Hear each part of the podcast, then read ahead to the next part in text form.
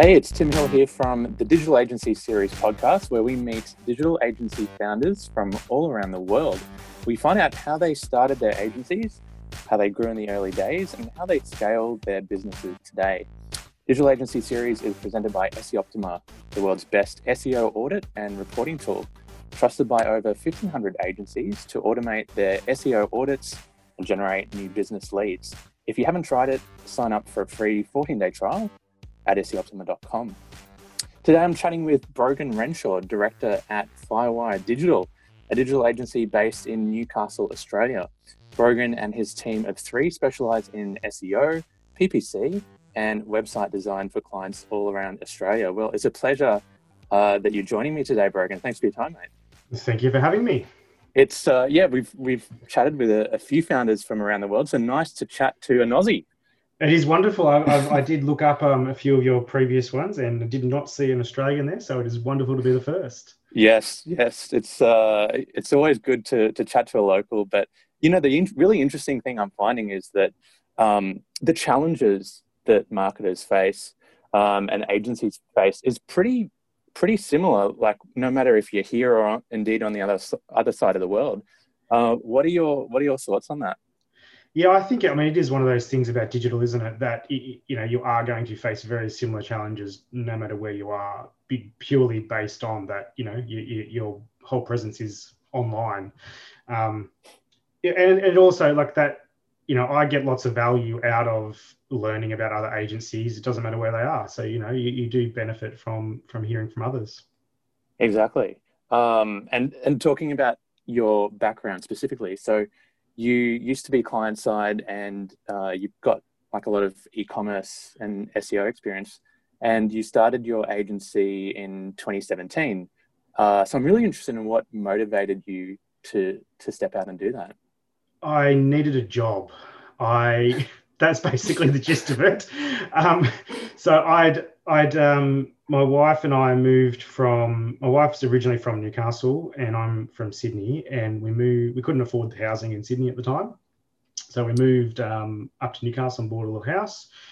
And I had a job, I got a little job at it was casual contract for at a small marketing agency.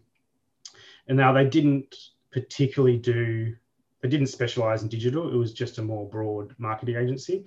Um, the downside of that is that the owner at the time was um, how you know they had no idea about SEO, which is what I was brought on for. Yeah, yeah, they were the ones that were client facing. So when their relationship soured with the client, I was sacked via text message. Wow. Um, after probably about four or five months, it was um, and they weren't bringing enough work in to you know replace client client turnover or anything like that. So it basically I started Firewire because I you know um, had a had a long hard look at what the hell am I going to do now, and you get sacked, and I just saw that um, you know if they well, one if they could get clients, so could I. Um, you know if they don't know what they're doing and I do, um, surely it can't be that hard. Now looking back at that time. It it is definitely not that simple as as I made it out in my mind, but um, you know it, it, was the right move. But you know definitely not as simple as just starting starting Firewire and get clients. and I think the thing that's uh, really interesting about that that first moment is you know you you certainly have like you know a lot of thoughts about what the agency can grow into and you know how you can grow over time. What I'm really interested in that first moment though. Like, what, who was your first client, and or how did you how did you get them, and what did that that first year look like? The first client was pretty easy. It was basically the family business um, mm-hmm. that I learned, I cut my teeth in, and they just came on board as um, a, a, proper client. Um, so I mean that wasn't too bad. The second client was second, third, and fourth client were all referrals from from friends or businesses that I'd started working with. Um, so you know, like I mean, uh, it, it's it, the first year for me was was it's a slog, right? Because you, you've got limited resources to do the things you want to do. Um, you know, so you know you want to do your own SEO. You want to do you know you want to be all over social media. You you want to do your website design to have the best digital marketing website in your area or for what you're targeting. But you just can't do everything all at once. Um, you know, so like it, a book I read towards the end of the first year was called the uh, it was called uh, the E Myth Revisited, and it basically runs through why most small businesses don't work and what to do about it. Uh, this book changed the way I approach working on Firewire. So right. basically, like when I when you start a business, you you you you know you're the only person doing everything. So you're working on clients, you're you're managing the business itself, and you're meant to be the entrepreneur that grows the business. Yet, like the the thing that falls off is always the entrepreneur, the the business development. You you end up just managing the business and working on clients. You know, and that's what I that's the trap I fell into. And it wasn't until I read this book where you where you it, it kind of pushed me to dedicate time to business development, and that's you know that's when the business actually started to grow properly. You uh, contributed to a recent article that we published around um, growth, agency growth strategies, uh, and you're t- talking about um, you know networking and engaging local community, and I guess that makes sense when you're talking about um, how word of mouth was very key to you. I'm interested in how that worked pre-pandemic. How did how did you actually get out and and do this kind of business dev in the community, and and also what it looks like this year? Um, it, I'm traditionally before Firewire, I was a um, I still am. I'm a I'm useless, absolutely useless at like um, say like a big networking event where you know there's there's 100 people there 200 people there. I'm no good at that. I i cannot i do not have the skills or ability to approach a group of people and introduce myself. I, I will just hang back. Um, and that's you know that's a weakness that for me and you know i recognize that but i know other people can do that and build business business that way uh, for, for me that i'm i mean then maybe this feeds into what I know we'll talk about later in, in me starting a podcast a while ago. Yes. Um, but you know, it, it, was I'm pretty good at talking one on one. You know, yeah. I do enjoy that. So, and that's not as scary to me as trying to approach a big group. So I looked at what I could do and I just started approaching businesses in the area and just saying, look, hey, do you want to grab a coffee? You know, um, you know i'm i'm doing this you know you're doing this let's just chat.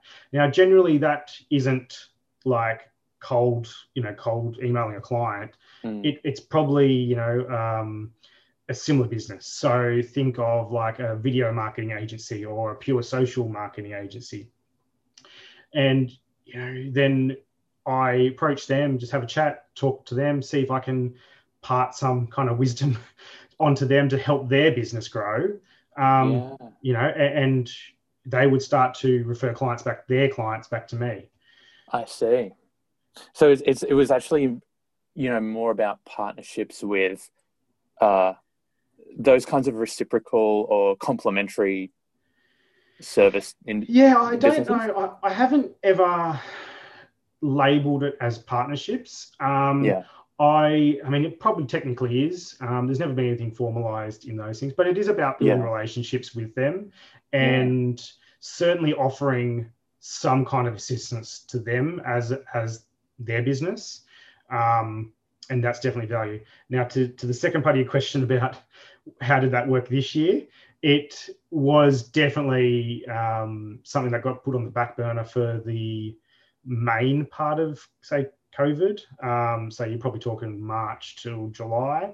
And then, I mean, we were particularly lucky in Australia and New South Wales, particularly, that, you know, we were essentially allowed to go and meet people and have coffee. so that um, yes. was something I continued to do. Yeah. You know, when you look at world news, it is. Uh, we have to constantly remind ourselves that like we're we are in a bit of a bubble here in Australia, aren't we? Oh, definitely. Um, we've we've gotten away with yeah, I, I, guess having a little bit of a you know less arduous time than than a, many around the world. Um, you know, these days, what does uh, Firewire Digital look like today, and, and what kind of clients do you service? Firewire Digital today is very different to when I started. Um, when I started, it was a f- I, I, I looked at what other businesses were doing in the area and went, okay, I'll do all that, you know. And unlike um, more, I'd say, more established markets of, say, Sydney and Melbourne, where there's a lot of specialty agencies. So very, very like there's pure SEO agencies, there's pure PPC agencies, you know, and yeah, there's not. It, it's harder to be a full service agency um, and do it well, right? Whereas in in Newcastle, it's um, that's kind of all there is. There's all these just full service agencies, and that's what I thought I needed to do. So, I mean, Firewire today is more specialized. We cut so many services out. Not that we were bad at them, it was just that I didn't enjoy them and they yes. take up too much time um, versus we can, you know, we sm- you know, we are so good at SEO, so good at PPC that yeah. we can smash it out so much quicker and get more value for our clients. We don't need to charge as much because, you know, we can do it quicker. We understand the process. Um, so I'd say that's probably the biggest thing in terms of just, it's not necessarily niching down into a certain niche, but it, it's definitely like just culling services that don't provide the value or enjoyment. Yeah. Um, we've got four staff, including myself, on now, um, which is probably a good size for where we're at right now. Um, yeah. yeah. We all, oh, with COVID, we're all currently still working remotely. Um, mm-hmm. So, I mean, that's been certainly a challenge to get on board with, but I think it's probably where we're going to stay. Um, really? Yeah. Great. Yeah, I don't necessarily think we need the costs of that come with an office that come the with co-location. Mm. Yeah, yeah, um, yeah. And I find my staff enjoy working with that bit more flexibility. Um, you know, and, and yeah. I tend to work on. I mean, you know, you have to impart trust. You have to trust the person that they're going to do yes. the work. But that's yes. the biggest thing. Like to me, I, I don't mind if they don't work necessarily like you know from nine to five but if they get the work yeah. that, I, expect in that time i don't have a problem absolutely i think that that idea of kind of um, delivery over you know kind of clocked hours is is really going to um, be a big thing now like kind of post covid have you found that your workflows and i guess your processes has there been any changes with how you how you communicate with your staff or your clients Oh, clients. Um, no, clients no, because we've been we use like a lot of dashboards that they can view at any time that they mm. want to hmm. check what we're up to, um, or how progress is going. So that's not too much for clients. For staff, yeah, there's there's probably a little bit more time that goes into building the processes. Um, yeah, 2020 for uh, or for me has been about building processes for staff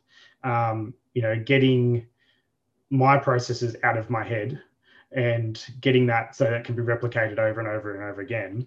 Um, you know, and that building processes just takes time.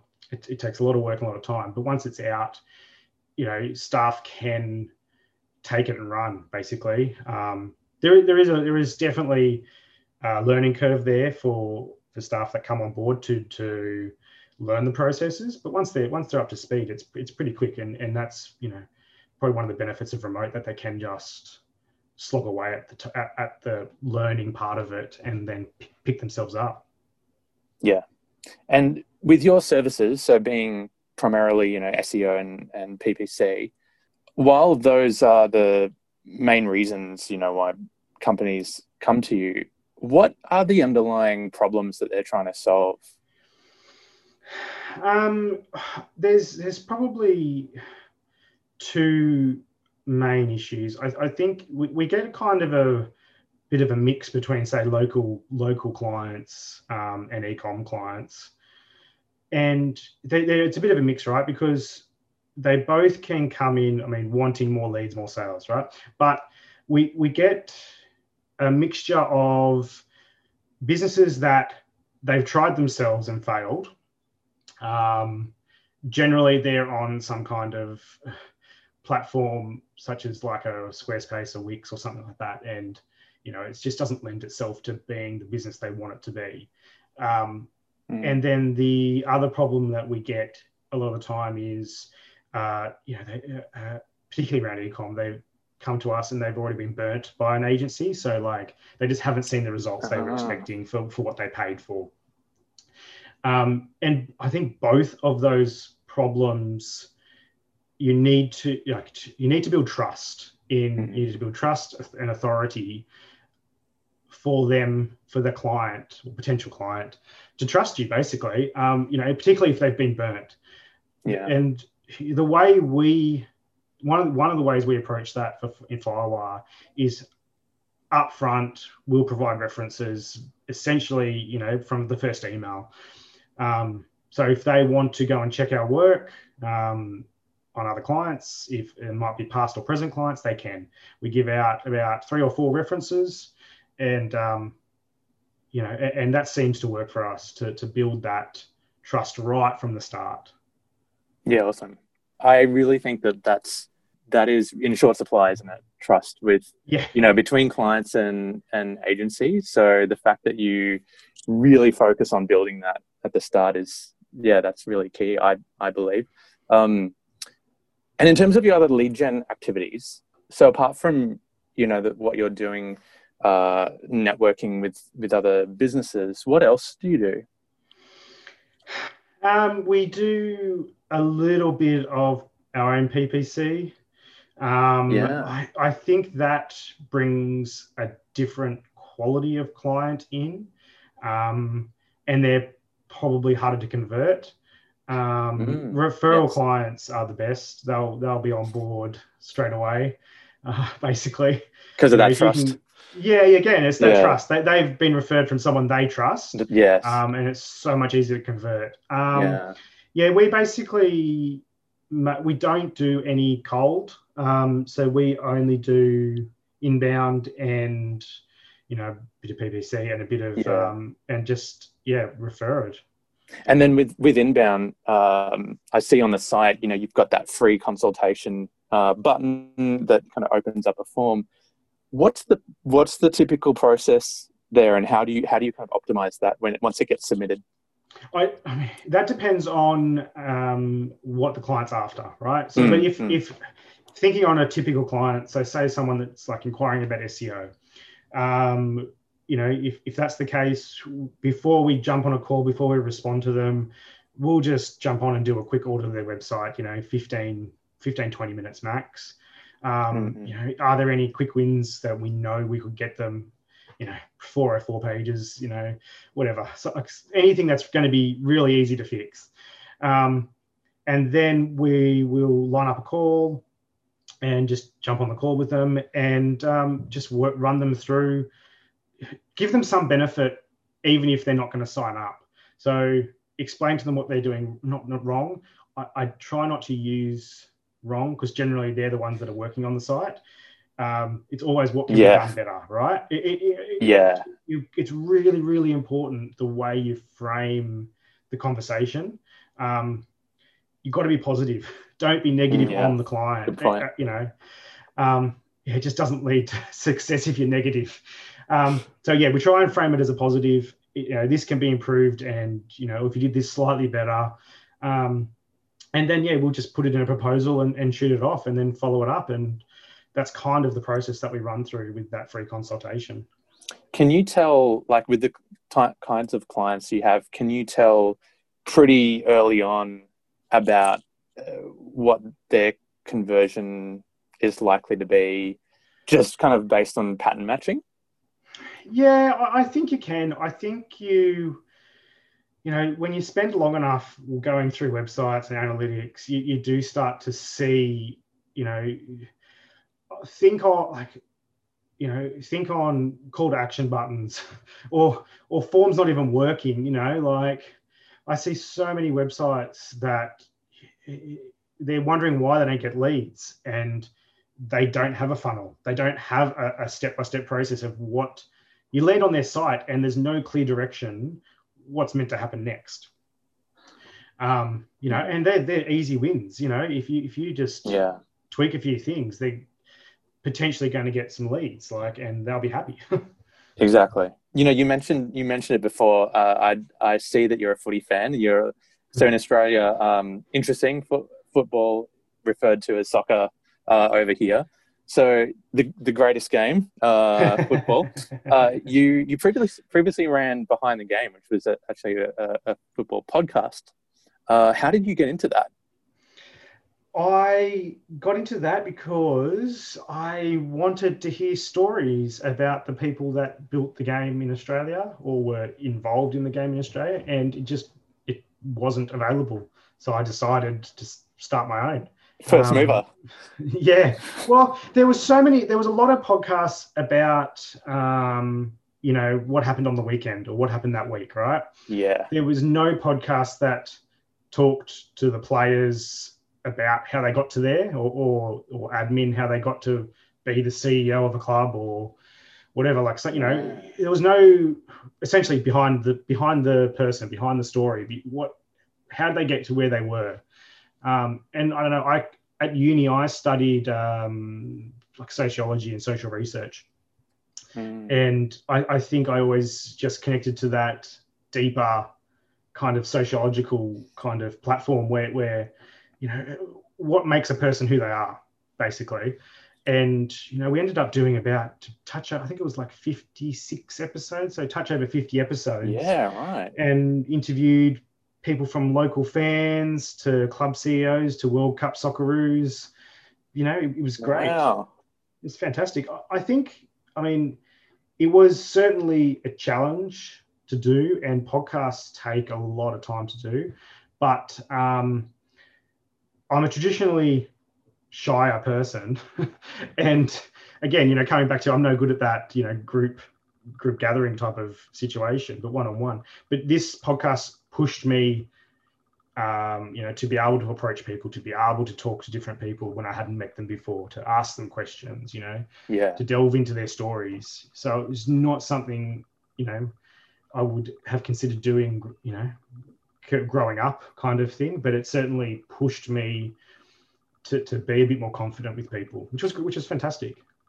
That's excellent. Well, we're, we're following in your shoes, man. We just started started our own podcast here. That's good. Uh, you know, um, the the article that you contributed to, and thanks thanks very much for contributing to that. But the article that you uh, contributed to also had another, actually another Aussie agency, Excite, um, which is here in Brisbane, uh, and they were talking about yeah how how starting a podcast if you're an agency you know that's a that's a great thing to do and they've they've gone down that road themselves and have been seeing great results. Uh, what are your thoughts on podcast marketing as a previous podcaster? I love podcasts. Um, that's why I did one for a while. I, I absolutely smash listening to podcasts every single day. Um, podcasts take a lot of time to do well.